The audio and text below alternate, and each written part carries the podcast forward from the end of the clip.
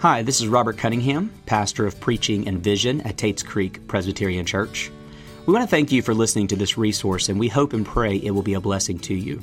One quick word, though, before you listen. While we are honored to be a resource for you, we do want you to know that an online sermon is no substitute for congregational life. It's a good supplement, but what you need more than anything else is membership and involvement in a local church. If you are not a member of TCPC, I want you to know that listening to your pastor is far more valuable than listening to this. If you are a member of TCPC, I want you to know that joining us in worship on Sunday is far more valuable than listening online. So, to everyone, we are encouraged that you have sought us out, but much more encouraging would be for you to seek out a local church community. That said, thanks for listening, and may God now bless you as you do.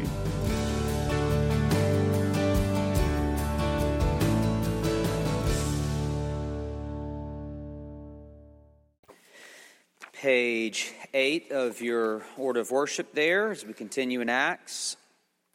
Come to, um, only, only can be described as a heavy passage of Scripture and, and thus a, uh, a heavy sermon. Uh, but it's, but it, it, it is good, it's a good confrontation for the church. So let's give our attentions to it. But there was a man named Simon who had previously practiced magic in the city and amazed the people of Samaria, saying that he himself was somebody great. They all paid attention to him, from the least to the greatest, saying, This man is the power of God that is called great. And they paid attention to him because for a long time he had amazed them with his magic. But when they believed Philip as he preached the good news about the kingdom of God in the name of Jesus Christ, they were baptized, both men and women. Even Simon himself believed, and after being baptized, he continued with Philip. And seeing signs and great miracles performed, he was amazed. Now, when the apostles at Jerusalem heard that Samaria had received the word of God, they sent to them Peter and John, who came down and prayed for them that they might receive the Holy Spirit, for he had not yet fallen on them, but they had only been baptized in the name of the Lord Jesus. Then they laid their hands on them, and they received the Holy Spirit. Now, when Simon saw that the Spirit was given through the laying on of the apostles' hands, he offered them money, saying, Give me this power also, so that anyone on whom I lay my hands may receive the Holy Spirit. But Peter said to him, May your silver perish with you, because you thought you could obtain the gift of God with money. You have neither part nor lot in this matter, for your heart is not right before God. Repent, therefore, of this wickedness of yours, and pray to the Lord that, if possible, the intent of your heart may be forgiven you. For I see that you are in the gall of bitterness and in the bond of iniquity. Simon answered, Pray for me to the Lord that nothing of what you have said may come upon me. Now, when they had testified and spoken the word of the Lord, they returned to Jerusalem, preaching the gospel to many villages of the Samaritans. The word of the Lord. Lord, as we have already sung, we now pray. Spirit of the living God, fall fresh on us, melt us, mold us, fill us. Spirit of the living God, fall fresh upon your people this morning. This is a spiritual act and the work of your Spirit. And so we trust you. Through Christ we pray. Amen. Last week, we saw in Acts as we jump back in after um, five months off, we, we saw a uh, major shift in the story. Uh, it was the beginning of opposition, a beginning of the world's opposition to the church. And if you remember, what we saw was actually surprising, which was that uh, the persecution actually um, led to furthering the revolution of the kingdom of God. What appeared to be threatening uh, turned into a blessing. Now, right on the heels of that story is our passage, which is intended to make the opposite point. In this story, what appears to be a blessing is actually incredibly threatening. Far more threatening than the persecution from last week's passage. After looking at external opposition, we now take up the subject of internal opposition within the church. Unlike Saul, who uh, sought to destroy Christianity, we meet Simon, who seeks to exploit Christianity. And Acts, the book of Acts, views the latter, views Simon as far more threatening to the cause. What do you, what do you who uh, name Jesus, you followers of Jesus, those who would call themselves Christians, what do you view as the greatest threat to Christianity?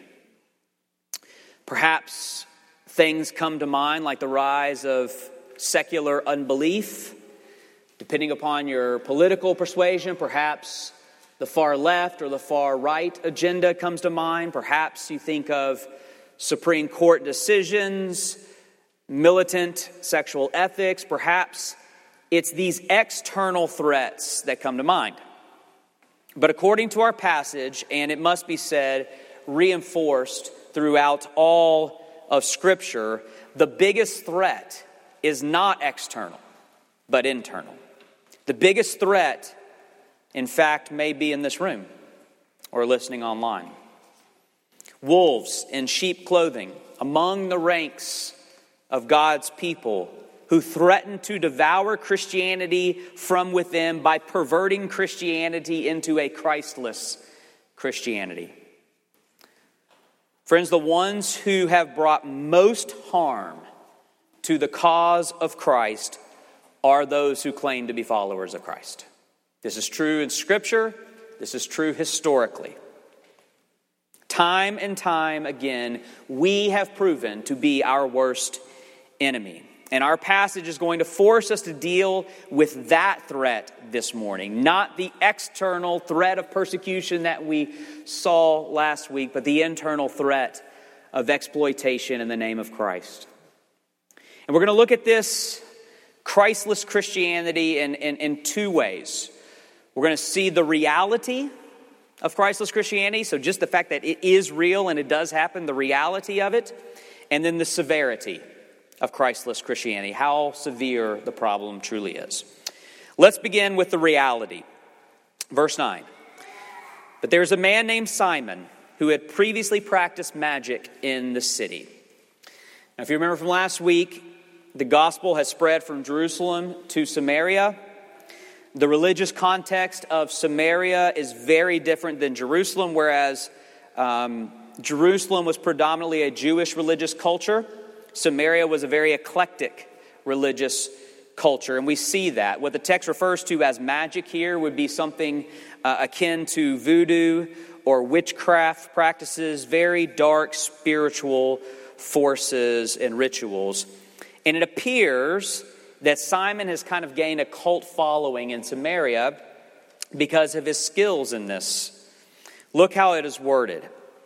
Simon amazed the people of Samaria, saying that he himself was somebody great. They all paid attention to him, from the least to the greatest, saying, This man is the power of God that is called great. And they paid attention to him because for a long time he had amazed them with his magic. So this is the way this is worded is intentional. You're supposed to see the. Um, you're supposed to see that Simon is the center of attention here. It, it, says, saying that he himself was somebody great, even saying that this man is the power of God. It says twice that he amazed them, it says twice that they paid attention to him. What's going on here is we are being invited into the world of Simon's vanity. And in so doing, we are also meant to be confronted with the prospects of our own vanity. Resist the temptation to demonize Simon here and instead ask if you see yourself in Simon. Now, if you're a sinner, and we believe everyone is, then the answer to that is yes. In some ways, you absolutely can relate to Simon. Because this, what we see here, is the essence of sin. Sin is the desire to usurp God with self. Sin seeks the greatness, the glory, the attention, the worship, all of these things that we see on display here in Simon. Sin seeks to appropriate these things which rightfully belong to God. That's what sinners do on a most fundamental level. We want to be God. We want what belongs to Him to be ours. And that's what Simon is enjoying in our passage. Now, it obviously does not have to be magic. I'm assuming I've got no magicians here making a living off of magic. It could be your vocation, your Instagram account, your children's success, your credentialing, your money, your influence. There are countless things you could substitute for magic in this passage to achieve the same end that Simon is seeking. And sadly, one of the most popular means that we implore toward our own selfish ambitions and vanity is religion. What we have read thus far is just a setup for what Simon does next. The problem in the passage is not dark magic or even Simon's vanity on display. The problem is what Simon's vanity does with Christianity. Let's watch it unfold. Verse 12. But when they believed Philip as he preached good news about the kingdom of God in the name of Jesus Christ, so they are the ones that were previously amazed by Simon. He was a celebrity, he was getting all the glory, all the attention, all the fame, and then suddenly Philip comes to town and they believe Philip and this message of Jesus Christ. They were baptized, both men and women. But then verse 13 is interesting, isn't it? Even Simon himself believed. And after being baptized, he continued with Philip and seeing signs and great miracles performed, he was amazed. And so at this point, the reader isn't really sure what to do with Simon. It says he believed, he's been baptized, he's continued with Philip in some type of discipleship relationship. That's good news, right? I mean, the town magician has become a Christian.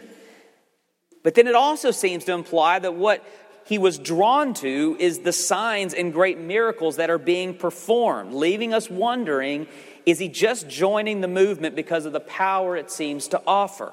We don't really know.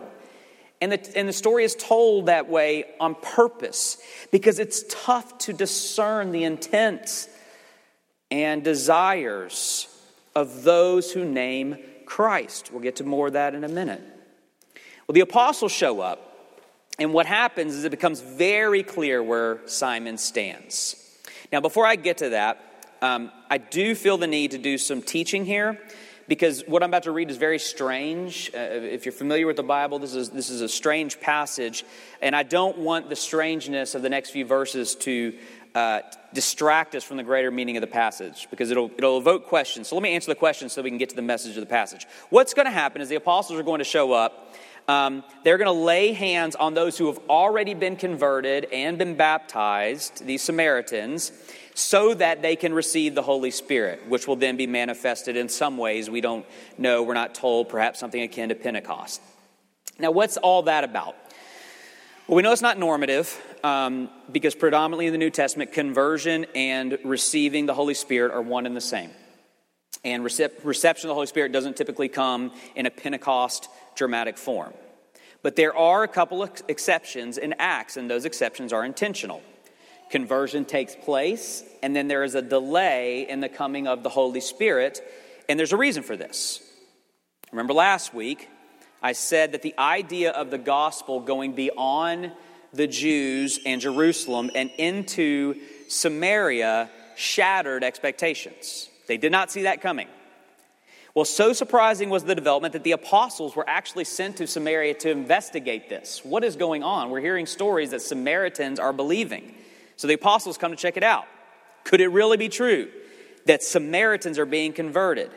That Jews and Samaritans and soon Gentiles would all be a part of the same family of God's people? It's impossible to overestimate how unexpected that idea was. And so there are a couple key moments in Acts where God ensures that the apostles see for themselves in an unmistakable way that yes, the Holy Spirit is for Jewish converts and Samaritan converts and Gentile converts. Literally, they had to see it to believe it. And so God makes sure they see it. So that's what's going on in these odd verses I'm about to read. Now, theological lesson aside, Let's get back to the greater message of the passage. Verse 14. Now, when the apostles at Jerusalem heard that Samaria had received the word of God, they sent them to they sent to them Peter and John. So Peter and John are coming to check it out. What is this? Samaritans are believing? Who came down and prayed for them that they might receive the Holy Spirit. For he, that is the Spirit, had not yet fallen on any of them, but they had only been baptized in the name of the Lord Jesus. They laid their hands on them, and they received the Spirit. Now, when Simon saw that the Spirit was given through the laying on of the apostles' hands, he offered them money saying, Give me this power also, so that anyone on whom I lay my hands may receive the Holy Spirit. And there it is, right? It would seem that nothing has changed with Simon, only that he has found a new mechanism to support his narcissistic habits. He's found a new trick he views Christianity as something to be exploited for his own vanity and fame and power and influence. Simply put, Simon doesn't want to serve Jesus, he wants Jesus to serve him.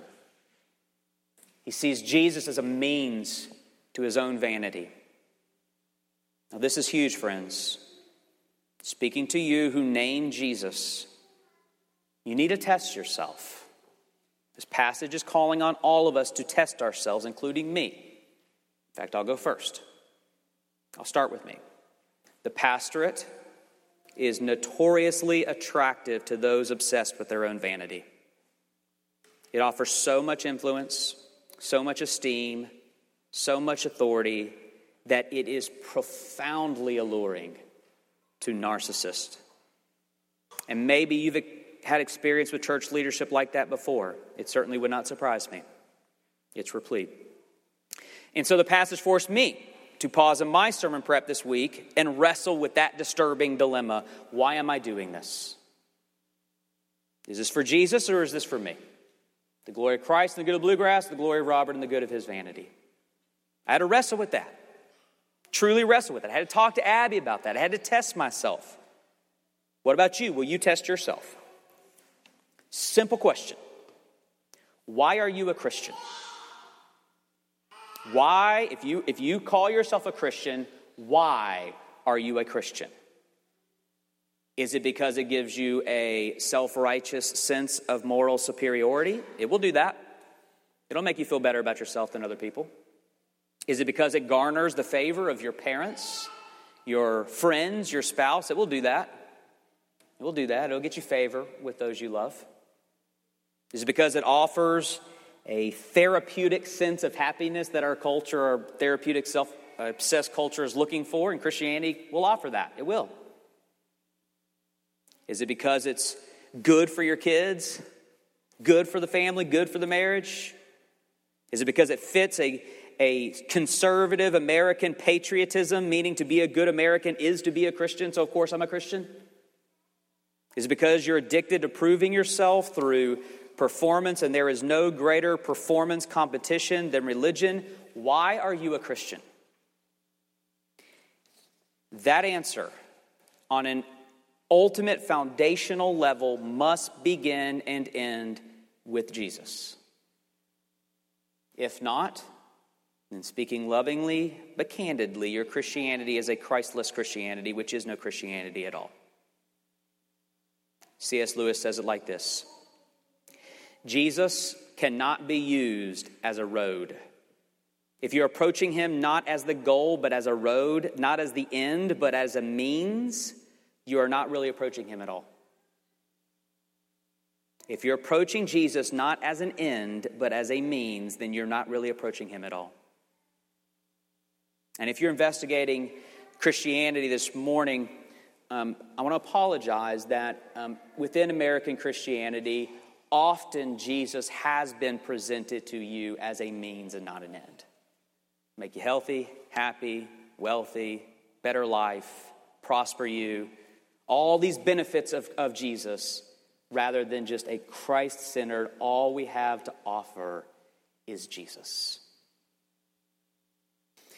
We cannot approach Jesus as a means. He alone is our end. And that is where Peter sternly takes Simon. Let's look now at the severity of a Christless Christianity. Verse 20 Peter said to him, May your silver perish with you because you thought you could obtain the gift of God with money. You have neither part nor lot in this matter, for your heart is not right before God. Repent, therefore, of this wickedness of yours, and pray to the Lord that, if possible, the intent of your heart may be forgiven you. For I see that you are in the gall of bitterness and in the bond of iniquity.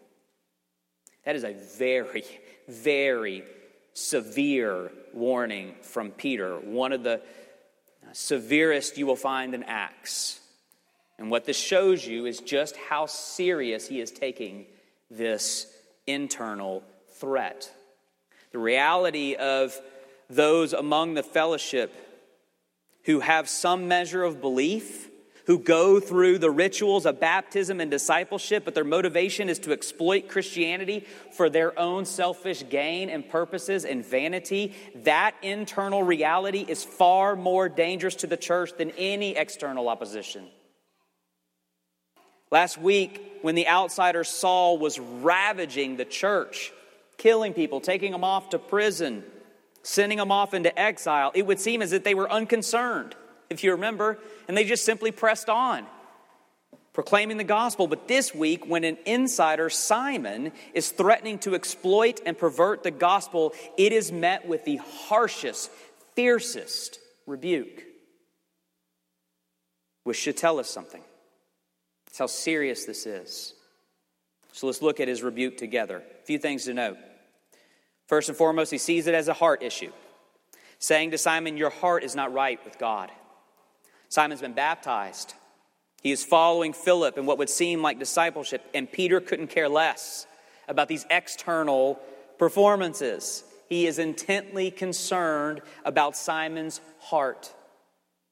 He can tell by Simon's very question that his heart is not right before God. And he also views this condition as a perilous one. He says, Repent, therefore, of this wickedness of yours, and pray to the Lord that, if possible, the intent of your heart may be forgiven. If possible, what do you mean, if possible? Is Peter doubting the ability and or willingness of God to forgive? No, he's doubting the possibility of Simon to repent and plead for forgiveness. Here's how Peter puts his condition For I see that you are in the gall of bitterness and in the bond of iniquity. The gall of bitterness. Nobody is more bitter than a Simon. Why? Because though wanting to exploit Christianity for one's own agenda, Christianity never follows anyone's agenda. And so it always ends in a bitterness, a deep seated bitterness. Back to people like me. I've known narcissistic pastors who seek to exploit the ministry for their power, for their fame, for their affirmation. And the one thing they all have in common is bitterness. Bitterness when things don't go their way, bitterness when their congregations won't yield to their, their power and, and serve their vanity. Just angry, bitter pastors who often become spiritually abusive. But it doesn't just have to be pastors. Christianity, indeed Christ himself, will never yield what vanity seeks from it. And the more it fails our vain agendas, the more bitter and hardened one becomes with it. So Simon is in the gall of bitterness. And it says the bond of iniquity bond as in slavery, literally imprisoned by his own self obsession. And those chains are difficult chains to break.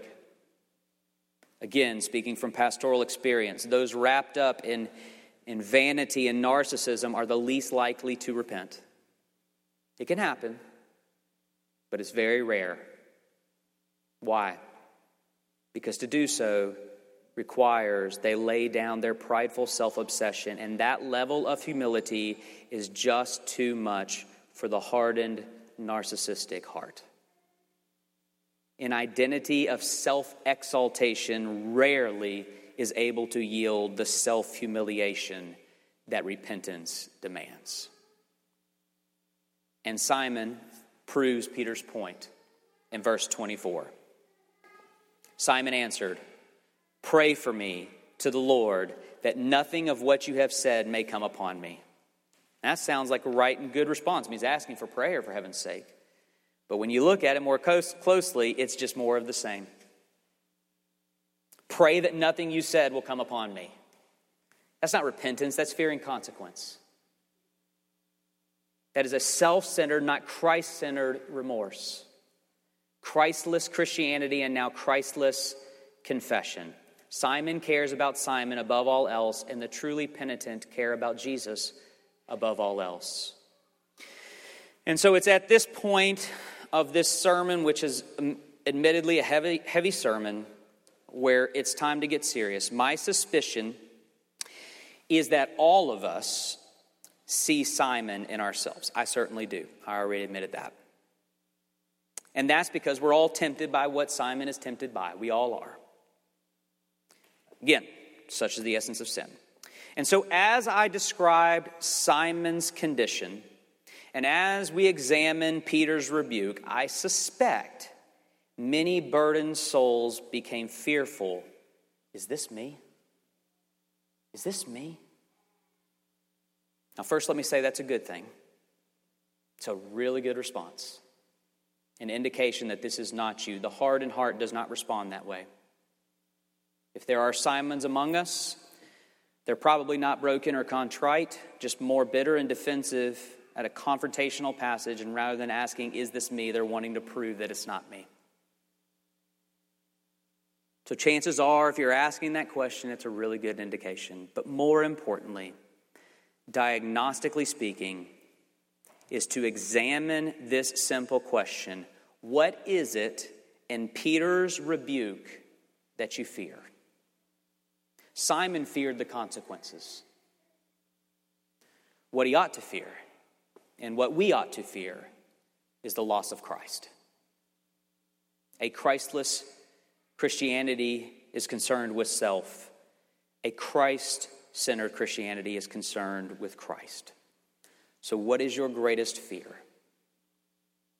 That question will reveal your greatest ambition. If your greatest fear is the prospects of losing things that serve you, then your greatest ambition is you. If your greatest fear is the prospects of losing Jesus, then your greatest ambition is Jesus. And, Christian, I know what's true for you, and so does God. The danger of a passage like this is the ones that need to take heed and repent just get angrier. And the dear saints that truly do love Jesus get fearful. So, Christians, of course, it's messy, riddled with impurities, and yes, you have vain ambitions, and yes, you can see yourself in Simon. But at the end of the day, in your heart of hearts, what is discovered is a core love for Jesus Christ. You love Jesus. You really do. You're devoted to Jesus. And not having Jesus is your greatest fear. And guess what? It's reciprocal. Here's another question Not why are you a Christian, but why does Jesus love you? Is it like Simon, an exploitive love? Does he love you because of what you have to offer him? Does he love you so that he can get something from you? No. You know why Jesus loves you? Jesus loves you because Jesus loves you. And the reason we know that is because you have nothing to offer. In fact, it's not just that you have nothing to offer, you cost everything. You see, Simon chose Christianity because of what it offered him. Christianity is the good news of a God who chose us despite what it would cost him. So, once again, Christian, hardened maybe, with an ounce of conviction, give way to it, never, never considered following Jesus before, wherever you are, just everybody together, behold Jesus. The Jesus who loves you because he loves you. The Jesus who suffers ultimately because ultimately he wants you. Behold your Jesus, his unconditional, unexploitive, unvarnished, unreserved, unstoppable love, and may it remind you once again why you are a Christian.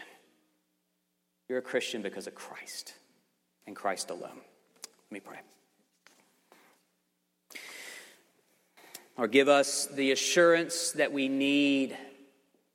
Lord, we, your people, confess that yes, our love is duplicitous, our love is divided. Yes, it's, it's riddled with impure motives, but yes, Jesus, we love you. And we want you above all else, and the prospects of losing you is our greatest fear. And now fix our eyes on the sacrament that tells us we'll never lose you. This table promises nothing but Jesus. No benefits to be exploited, no fame to us, no glory to us, no power, only Jesus and that is enough. Give us Jesus now. We pray in your name.